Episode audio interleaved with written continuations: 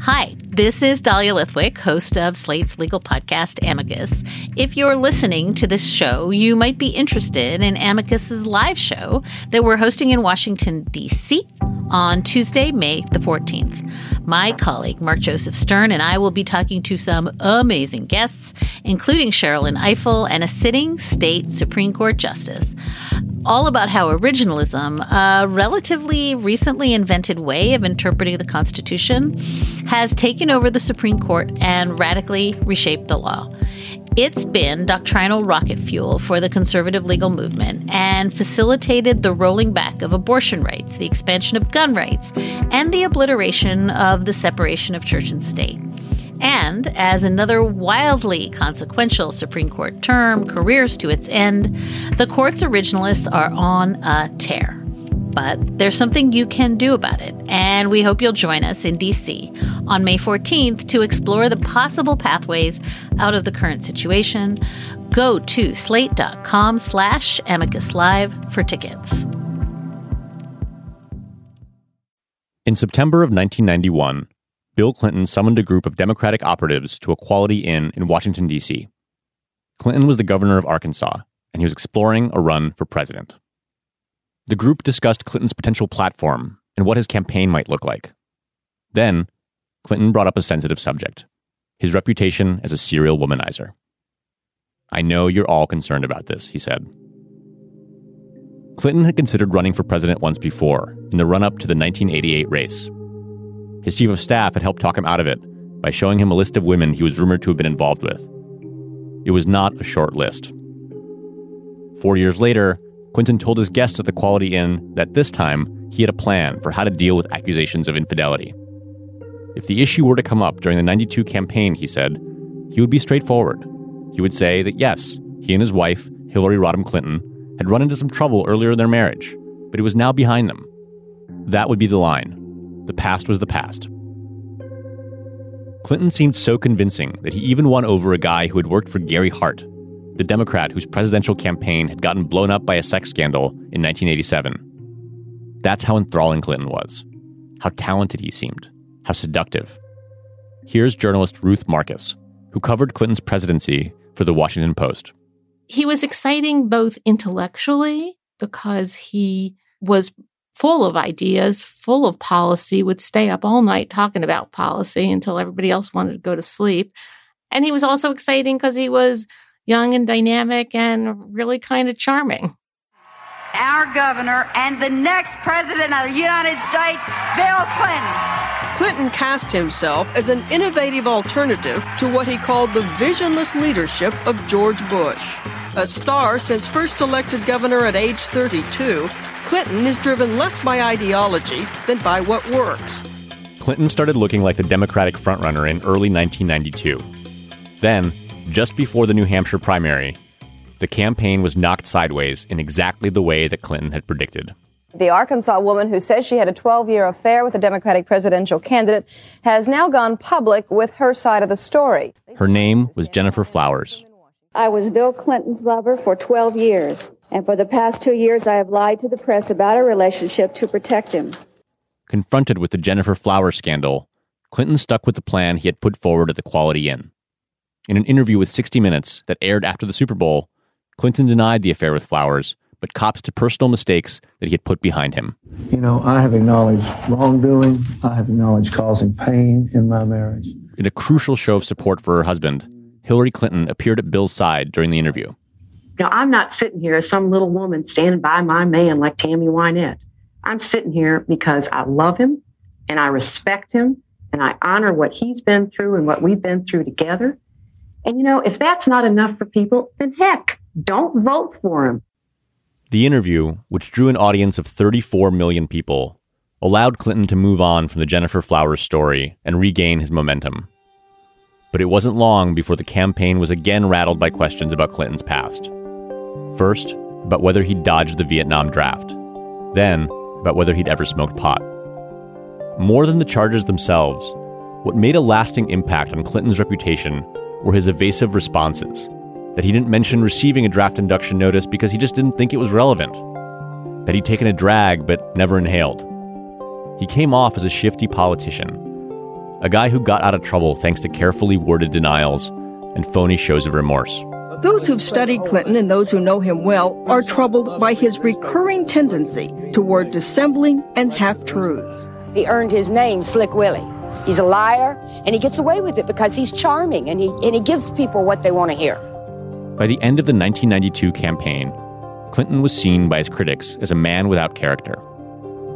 Of course, he got elected anyway. The American people have voted to make a new beginning. And there was a ton of excitement around his victory. He was the first Democrat to occupy the White House in 12 years. Michael Jackson performed at his inaugural celebration with a pet monkey on his shoulder. We are the world. We are children. But the triumph and glamour quickly gave way to dysfunction as the new administration was seized by one scandal after another. There are questions about Zoe Baird. She may have broken the law. First, two of Clinton's nominees for attorney general were forced to bow out, one after the other, because they'd both employed undocumented immigrants as nannies. Next, there's the presidential haircut. Clinton was accused of delaying air traffic at LAX by holding Air Force One on the tarmac so he could get an expensive haircut from a Beverly Hills stylist. You spent thousands of your tax dollars waiting to get a haircut. He ought to be more concerned about trimming the deficit than his own hair. And then there was Whitewater. The White House Whitewater mess, a Whitewater controversy, fallout over Whitewater, a convoluted tangle of allegations involving bank loans, the savings and loan crisis, and Arkansas real estate. Even though most Americans don't quite know what it is, the Whitewater affair has hurt the president's image. A Newsweek poll shows... For the White House, these scandals became all-consuming, and they felt like warning signs that the administration was fundamentally broken. Altogether, the scandals created an air of suspicion around the Clintons, and gave rise to conspiracy theories and rumors. The president's aides struggled to knock down negative stories before they metastasized.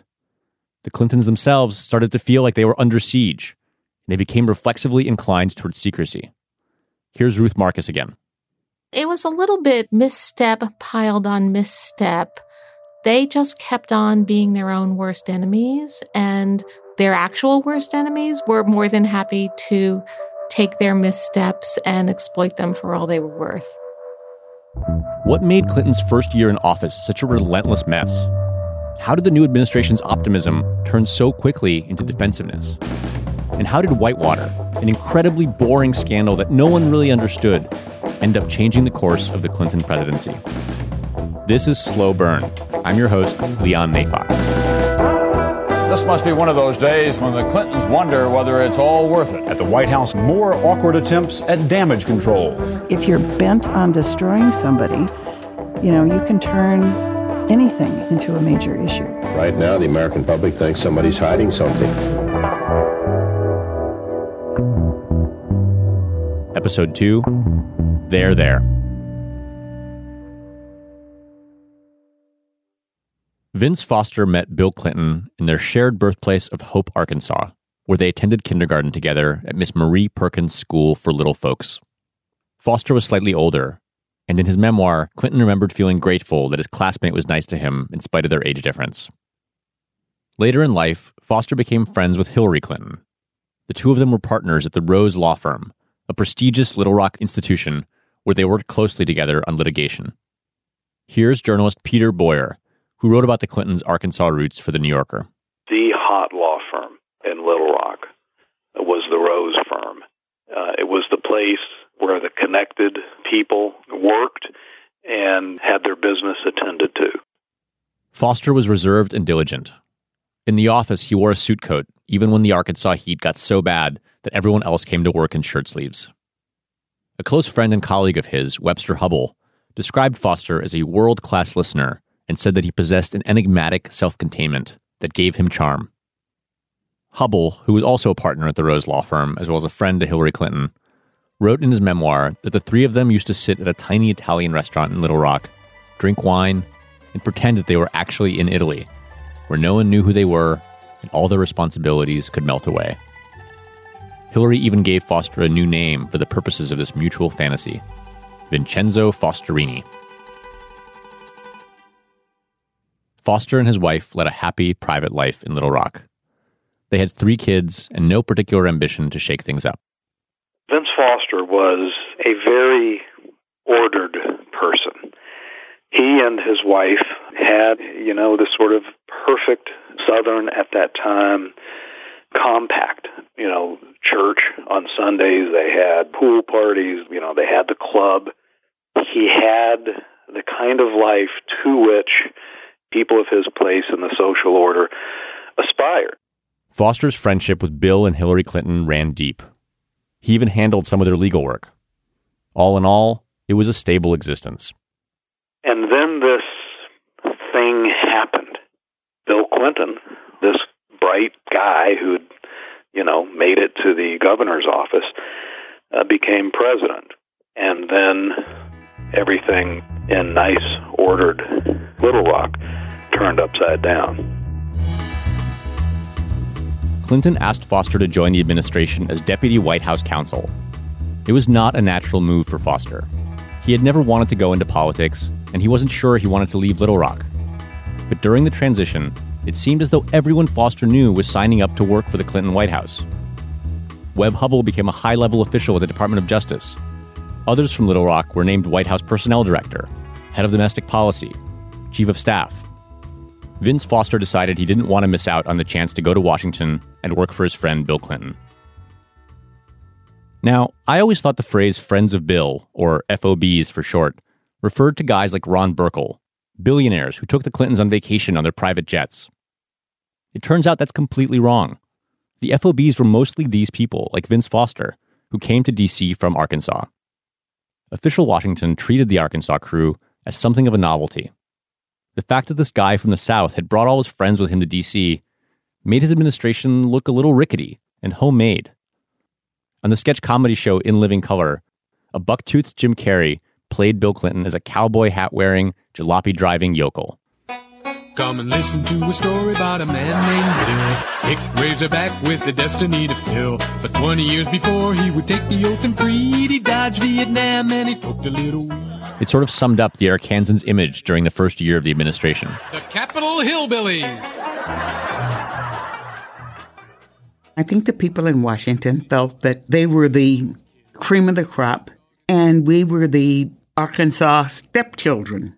This is Dr. Joycelyn Elders, an Arkansas native who followed Clinton to D.C. to serve as his Surgeon General. She says this idea that the Clintons and their friends were incompetent hicks made some of them feel like outsiders. And they did not feel that we had the charisma, wherewithal, of what everything you needed to really be in the top echelon. Clinton himself was extremely social and outgoing. So were some of the young hotshots at the White House who were not from Arkansas, like George Stephanopoulos. But the Arkansas crew was separate. There was even a recurring dinner gathering they called Arkansas Night. In his memoir, Webster Hubbell described it as a port in the storm. But the Arkansans' tendency to stick together could look like clannishness. And it didn't help that they were from Little Rock, a city where political power was concentrated and money traveled through tight social networks. A walking tour through Little Rock would bring you into direct contact with pretty much anyone you would ever need to know if you needed money, needed to get yourself extricated from trouble because of the money and the big deal you had just gotten yourself involved in. That is what Little Rock was. Little Rock was seen as a town built on favor trading and low-grade collusion. Webster Hubbell liked to joke, it's not a conspiracy, it's Arkansas. But being associated with an insular power structure made the Clintons and their friends look shady. It made people in Washington, including some journalists, think these hicks were up to something. Of all the scandals that tripped up the White House during Clinton's first year, none played into this narrative more intensely or consequentially than a now mostly forgotten controversy centered on the White House travel office.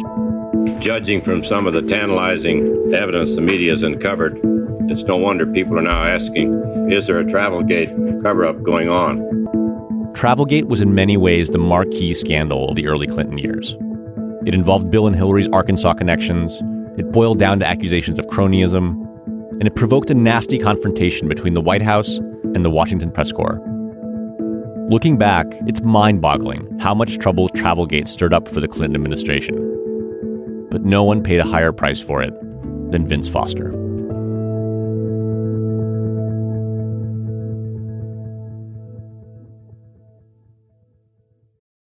Hi there, it's Julia Louis-Dreyfus. You may know me from my podcast called Wiser Than Me, where I talk to older women and get their wisdom from the front lines of life. I was amazed by how many people told me our show made them look forward to getting older, which is why I'm here to talk about season 2 of the show. Sally Field, Billie Jean King, Beverly Johnson, Ina Garten, Bonnie Raitt, just to name a few. All hail old women. Wiser Than Me season 2 is out now from Lemonada Media. Save big money now on new siding from LP SmartSide at Menards. Update and beautify your home with your choice of 13 timeless colors of pre-finished, engineered siding. It's durable and includes a Sherwin-Williams factory finish paint warranty that means no painting for years to come. View our entire selection of siding from LP SmartSide today. And don't forget to check out our flyer on Menards.com for all the great deals happening now. Save big money at Menards. The White House Travel Office was a bureaucratic backwater. Its primary function was to make travel arrangements for the White House press corps whenever the president left Washington. On May 12, 1993, Vince Foster got a visit from a White House employee who told him the travel office was being grossly mismanaged. The employee, Catherine Cornelius, was Bill Clinton's third cousin. She had been assigned to a temporary job in the travel office after the 1992 election. Cornelius told Foster that she had been making surreptitious copies of financial records, and she suggested, without offering much in the way of evidence, that the employees were on the take.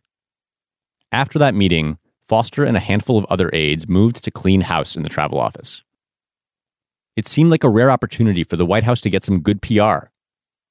Instead of being accused of corruption, the Clinton administration would finally be celebrated for exposing some. Soon there was real momentum behind the initiative. Even the First Lady was asking about it, and making clear to other White House officials, including Foster, that she wanted something done fast. Peter Boyer thinks the allegations of sloppy accounting in the travel office were just a fig leaf, that what the Clintons were really doing was waging war on a deep state that they couldn't trust.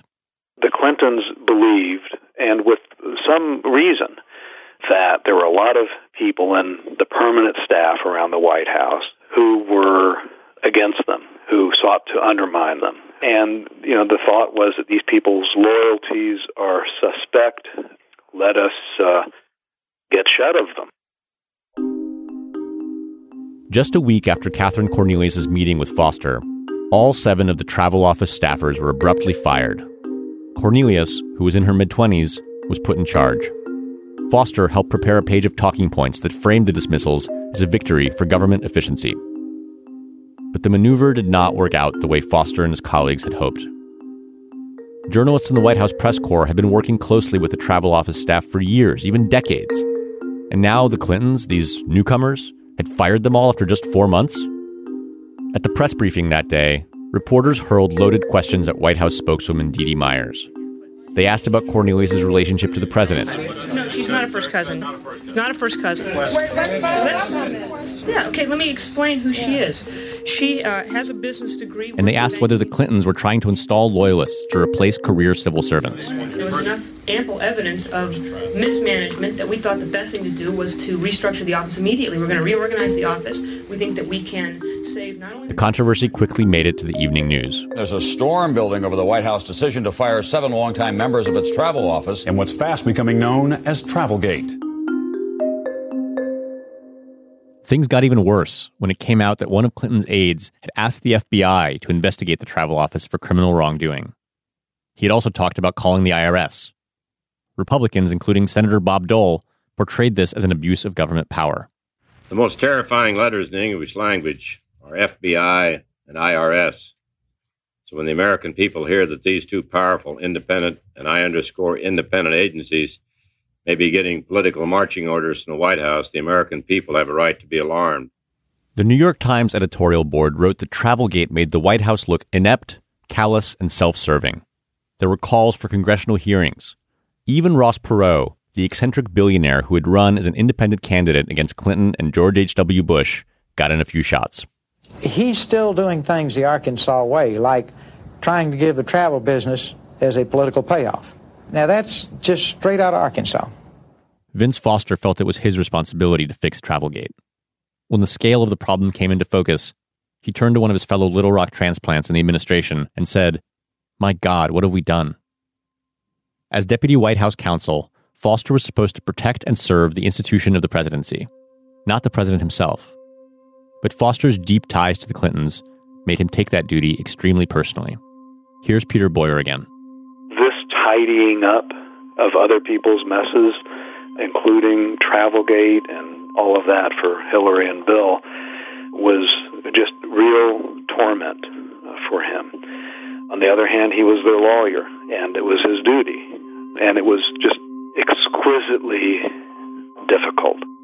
Foster had begun to feel overwhelmed by the pressures of White House life even before Travelgate.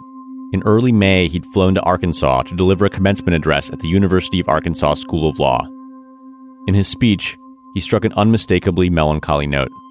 There will be failures and criticisms and bad press and lies and stormy days and cloudy days, and you will not survive them without the support of those spouse and law partners and friends. It tore Foster up that he was failing to defend the president and the first lady from unfair attacks. But he also came under fire personally when the Wall Street Journal published a staff editorial headlined "Who is Vincent Foster?" The journal editors took Foster to task for ignoring the newspaper's request to send in a photograph of himself. No doubt Mr. Foster and company consider us mischievous at best, the editorial read, but how an administration deals with critics is a basic test of its character and mores. I mean, his peers back in the actual world, the world that meant anything to him, Little Rock Society, those folks in the morning read the editorial pages of the Wall Street Journal, and they were looking at Vince's caricature and reading, these stories and seeing him connected with these tawdry little mini scandals that were surrounding the Clintons. And it was just a kind of disgrace. As Travelgate churned, Foster seemed to be in a constant state of dread. He began to prepare detailed notes on his role in the controversy so that he would be ready to answer questions if he ever needed to testify before Congress. He started losing weight and having trouble sleeping. At his wife's urging, he wrote out a list of what was bothering him. Foster wrote, "The public will never believe the innocence of the Clintons and their loyal staff. I was not meant for the job or the spotlight of public life in Washington. Here, ruining people was considered sport." Bill Clinton knew that Foster was having a hard time. After seeing that the Wall Street Journal had published a second editorial attacking Foster, the president invited his friend to the White House to watch a movie and relax. Foster declined. It was the last time they would ever talk.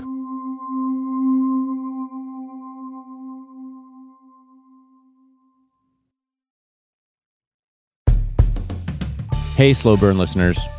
Before we get back to the show, I wanted to very quickly tell you about this week's bonus episode, which is available only to Slate Plus members. We do these bonus episodes every week. The new one features an extended interview with Joycelyn Elders, Clinton's Surgeon General, who you heard from a little bit ago. Elders and I talked about a scandal involving her that did not make it into the main episode. When I think of what caused me to be fired as Surgeon General, anytime you're talking about race, talking about sex, people get all upset. Sign up for Slate Plus today to hear it. I promise it's worth your time. You can try Slate Plus free for 2 weeks at slate.com/slowburn. Okay, back to the show. Vince Foster's boss in the White House counsel's office was a New York lawyer named Bernie Nussbaum. Nussbaum loved Foster and had always considered him invaluable. But in the summer of 1993, he started noticing that his deputy was becoming less reliable. Foster seemed distracted and disengaged, even when he was working on important matters, like the nomination of Ruth Bader Ginsburg to the Supreme Court. On July 20th, 1993, Nussbaum was having dinner with friends when he got a phone call. Here he is talking about it in 2002. All of a sudden, my page rings. Oh, I see. The White House is calling. As you can see how important I am, I can't even have dinner. I'm on call at all times. I go to the phone, and Mark Guerin, the director of communications, on the phone. He says, "Bernie, you got to come back to the White House right away. Vince Foster's dead."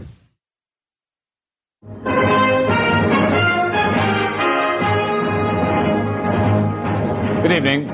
One of President Clinton's oldest and closest friends, an Arkansas lawyer who came with him to the White House, last night drove to an isolated area along the Potomac River and shot himself to death. That day, Foster had eaten lunch in his office, a cheeseburger and a plate of M&Ms.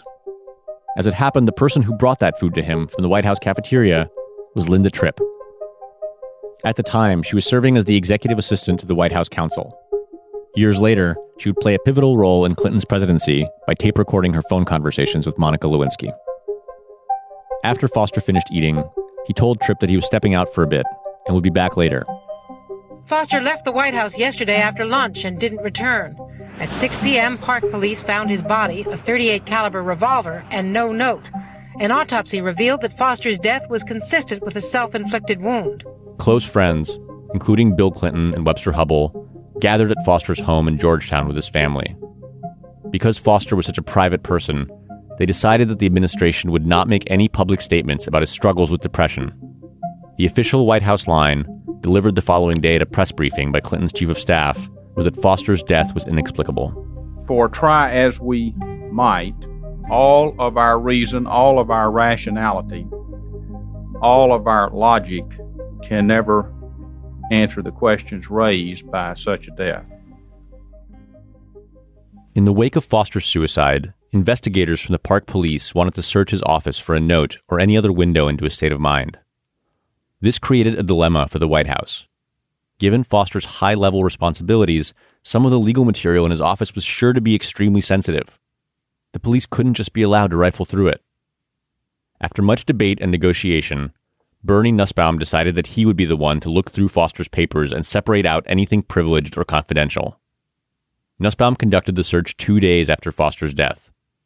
Meanwhile, two high-ranking lawyers from the Justice Department sat and waited, forbidden by Nussbaum from looking over his shoulder. Over the course of 2.5 hours, Nussbaum set aside two piles of documents, one that would be given to lawyers representing Foster's family, and one that would be sent to the Clintons' personal lawyers. What Nussbaum did not anticipate was that the removal of these files would soon be held up by Clinton's critics as evidence of a criminal conspiracy. It would also breathe new life into the long-simmering scandal known as Whitewater. So what was Whitewater? If you've never really known, don't feel too bad. Even seasoned Clinton experts have trouble explaining it. But it's actually not impossible to understand. The scandal divides up pretty easily into three interlocking parts. First, the land deal. In 1978, when Bill Clinton was Arkansas Attorney General, a friend of his named Jim McDougal invited him and Hillary to invest in an exciting new real estate development. He found this riverfront property in the Ozarks, later called Whitewater, and cut the Clintons in on what appeared to be a great deal. McDougal's idea was to build a vacation community for Little Rock's elite. The Clintons would plant their flag first, and all the other Little Rock power brokers would follow. Bill and Hillary agreed to invest in the property alongside Jim McDougal and his wife. But the rest of the Arkansas ruling class was not as eager, and McDougal's development quickly failed. We made a bad investment, we lost money, and there's really not much more to add to it. Okay, so that's part one. Part two has to do with a $300,000 loan that McDougal's wife, Susan, received in 1986 from a government-backed investment firm in Little Rock. Later, the person who ran the bank alleged that Bill Clinton had personally called him from the governor's office and asked him to approve the McDougal loan. He just simply asked me if I was going to be able to help he and Jim out. And that Governor Clinton? Yes, sir. The takeaway was that Clinton had used his power to provide a financial lifeline to his co-investors in Whitewater. That's part two. Part three, and this is the last part, centered on some unspecified legal work that Hillary Clinton did for Whitewater impresario Jim McDougal. This was when she was a partner at the Rose Law Firm. McDougal was running his own savings and loan bank, and much like Whitewater, it was failing. The eventual collapse of the bank would end up costing the federal government $73 million. That raises another key question. Was it ethical for her to have represented the S&L before a state regulator, an official appointed by her husband? Reporters wanted to know the exact nature of Hillary's work for McDougal's savings and loan, but the White House claimed that the billing records were missing. So far, the questions about Hillary Clinton's conduct as a lawyer do not involve possible criminal wrongdoing. The questions do involve ethics and judgment. Okay, so Whitewater was kind of complicated, and provincial, and also dull. Then Vince Foster died. Question, what drove him to suicide? Question, did it have anything to do with Whitewater? And how did the White House handle documents in the office immediately after Foster died? That was a story that people could understand. This is attorney Jane Sherburne. She joined the White House counsel's office after Foster's suicide. Her job was to deal with the fallout of all the scandals that plagued the Clinton administration during its first year. You know, unlike a complicated investment or S&Ls or, you know, failures of banks or whatever it was, this was something where there was a very real guy who came from Little Rock, had a close relationship with Hillary, had been a partner of hers. They brought him into the White House. He was trusted, and he killed himself. The White House's plan to tell the world that Vince Foster's death was an unsolvable mystery backfired immediately. 2 days after Foster's suicide, the Wall Street Journal editorial board made a show of mourning him while demanding transparency from the administration. We had our disagreements with Mr. Foster during his short term in Washington, but we do not think that in death he deserves to disappear into a cloud of mystery, the editors wrote. The American public is entitled to know if Mr. Foster's death was somehow connected to his high office. The questions only intensified as time went on. In December of 1993, the Washington Times reported that a cache of documents related to Whitewater had been taken out of Foster's office after his death by Bernie Nussbaum. As it turned out, Foster had done a fair amount of work on Whitewater in his capacity as one of the Clintons' personal lawyers. The removal of Whitewater documents from Foster's office created a basis for suspicion. What was it about Whitewater that the Clintons wanted so badly to conceal? And was it possible that Foster's involvement in Whitewater was somehow related to his death? There is some intrigue because the papers were removed from the office of Deputy White House Counsel Vincent Foster 2 days after he killed himself last July and turned over to the Clintons' personal attorney, not to authorities investigating Foster's suicide. But there's still a big question out there. What's in those files? Against the backdrop of Whitewater's opaque deal-making, the documents that had been secreted away from Foster's office seemed very sinister and exciting. And it sounded cool and murky and understandable. And the imagery that it brings up of, you know, somebody sneaking into his office and scurrying away with some documents. But it was a story that fueled scandal and was much more easily understandable than Whitewater. Starting around January of 1994, the rumor-mongering about Foster's death took a sinister turn. Conspiracy theories started to spread about how Foster had actually been murdered, possibly by the Clintons themselves. These rumors were signal-boosted by a journalist named Christopher Ruddy. Ruddy was then a reporter for Rupert Murdoch's New York Post, as well as a Pittsburgh paper owned by a wealthy anti-Clinton activist. Ruddy is now the CEO of the right-wing media organization Newsmax, and he's best known these days as a good friend of Donald Trump. Back in 1994, Ruddy was just a guy with some questions about how exactly Vince Foster had died, and why there wasn't more blood found near his body. In one representative column, Ruddy noted that according to some experts, it was strange that Foster was found with a gun in his right hand, given that he was left-handed. Ruddy's columns helped give rise to an entire community of Vince Foster suicide skeptics. What was so damaging about the Whitewater file that caused Vincent Foster to lose his life? The White House has accused Republicans of spreading what it calls irresponsible, unsubstantiated rumors insinuating foul play in the death of Vince Foster, the White House counsel. Here again is Joycelyn Elders, Clinton Surgeon General. Every kind of story was put out about that. And the fact that the man died was painful enough. But then to have to deal with all of the stories that was generated surrounding this was even worse. In the meantime, the drumbeat on Whitewater kept getting louder. It wasn't just Vince Foster's death that brought new attention to the real estate scandal. Media interest in the land deal had started building with the opening of a federal investigation into Jim McDougal's savings and loan bank. Then the New York Times and the Washington Post began pressuring the White House to release any documents related to the Whitewater deal that had not yet been made public. The Clintons' instinct was to refuse these demands out of fear that they would only give rise to more scandal. Here again is Jane Sherburne. There were a lot of documents, and people wanted to see what the documents were. And the Clintons didn't want to disclose them. And it created this pressure and this mystique around these documents that was completely unnecessary. Some people in the White House, including Jane Sherburn's boss, Harold Ickes, thought the administration should release more information rather than less to show that the Clintons had nothing to hide. Harold Ickes said, let's just have a yard sale, you know, put it all out on the lawn, you know, let them have at it. If that had occurred early on, I think it would have diffused a lot. And I think that sort of closed attitude tended to feed the sense that they were hiding something, or that they thought they were above the law, or that they were, there was this hubris about it that annoyed people and kept a certain segment of political folks very motivated to try and unmask all of that. Sherburn told me that she understood the thinking behind the Clintons' resistance. If Republicans could turn the travel office firings into a scandal, imagine what they could do if the Clintons gave them unlimited access to their financial affairs. If you're bent on destroying somebody, you know, you can turn anything into a major issue. That's not a crazy argument, but I think with the benefit of hindsight, it would have been worth the risk. By early January of 1994, Whitewater was a fixture on the front pages of newspapers and on the evening news. The focus was on the alleged cover-up and withholding of evidence. The New York Times, for example, published an editorial under the headline, "Release the Whitewater Files." When Clinton traveled to Russia to conduct talks with Boris Yeltsin, he was frustrated to find that the scandal had followed him across the Atlantic. President Clinton may be in Europe tonight, but his problems at home continue with Whitewater. During one interview, Clinton responded to a Whitewater question by standing up and taking off his microphone. "You've had your two questions," he said. "I'm sorry you're not interested in the trip."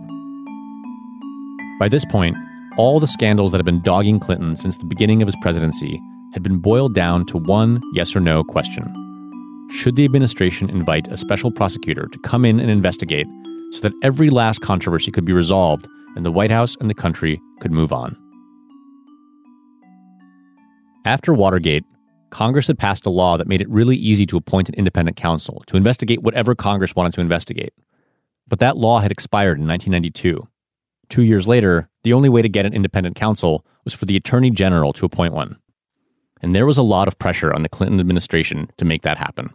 Republicans question the administration's ability to investigate a case that could involve the president himself. Republicans in Congress are pushing for a special counsel. So was the press. In today's editorials, two national newspapers called on the Clinton administration to appoint an independent counsel to investigate the case. Even Democrats got on board. The big blow came yesterday when Senator Daniel Patrick Moynihan became the first Democrat to urge appointment of a special counsel.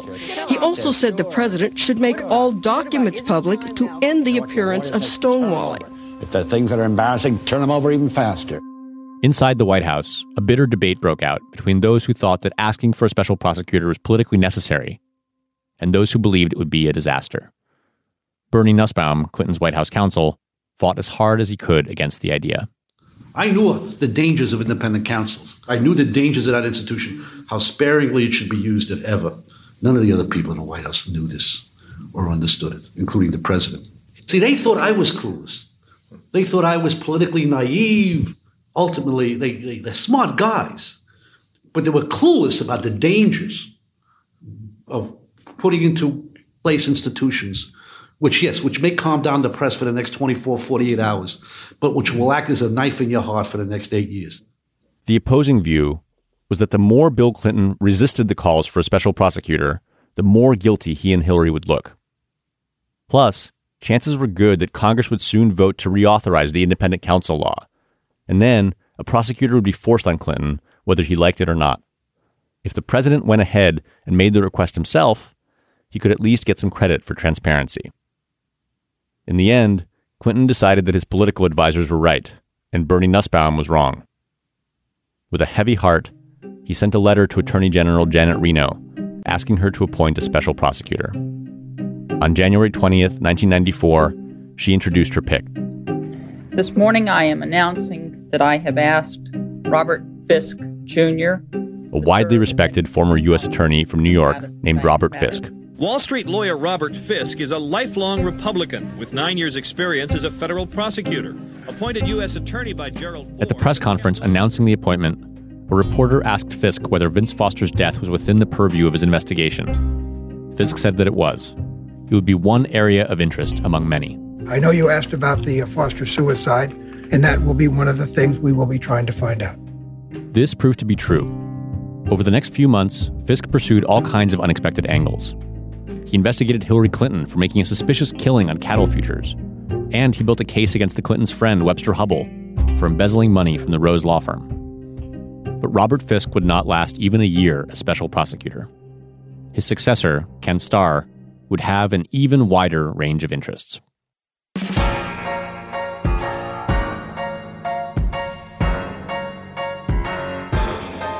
Next week on Slow Burn, you'll hear the story of Cliff Jackson, a friend of Bill Clinton's who became his worst enemy. In episode 3, you'll learn about how Jackson helped publicize accusations of sexual misconduct against Clinton and set the stage for the revelation that would imperil his presidency. Everybody's wanting to talk to me. Everybody's wanting an exclusive. It was absolute madness. Slow Burn is a production of Slate Plus, Slate's membership program. You can sign up for Slate Plus to hear a bonus episode of the show this week and every week until the end of the season. In this week's bonus episode, my colleague Mary Wilson and I talk about a husband and wife duo whose intriguing role in the travel office fiasco I was not able to get into in this episode. You'll also hear an extended interview with Joycelyn Elders, Clinton's iconoclastic Surgeon General, who was forced out of her position after publicly suggesting that sex ed teachers should talk to children about masturbation. They were shocked. I made them understand that 80 to 90% of men masturbated, 70 to 80% of women masturbate, and the rest lie. This episode of Slow Burn was produced by me and Andrew Parsons, with editorial direction by Josh Levine and Gabriel Roth. Our researcher is Madeline Kaplan. Our theme song is by Spatial Relations. Our artwork is by Teddy Blanks at Chips NY. TJ Raphael is the senior producer for the Slate Podcast Network. Steve Lichtai is the executive producer of Slate Podcasts. Thanks to the Miller Center at the University of Virginia, NBC News Archives, ABC News, C-SPAN, and the Clinton Presidential Library for the archival audio you heard in this episode. For script notes and all kinds of other help, we want to thank Ava Lubell, Susan Matthews, Faith Smith, Jeff Friedrich, Jason DeLeon, Forrest Wickman, June Thomas, Mary Wilson, and Camilla Hammer. And an extra special thanks to Russell Riley at the Miller Center for sharing with us audio from his work on the Bill Clinton Presidential History Project. See you next week. When you need mealtime inspiration, it's worth shopping Kroger, where you'll find over 30,000 mouthwatering choices that excite your inner foodie. And no matter what tasty choice you make, you'll enjoy our everyday low prices, plus extra ways to save, like digital coupons worth over $600 each week. You can also save up to $1 off per gallon at the pump with fuel points. More savings and more inspiring flavors make shopping Kroger worth it every time. Kroger, fresh for everyone. Fuel restrictions apply.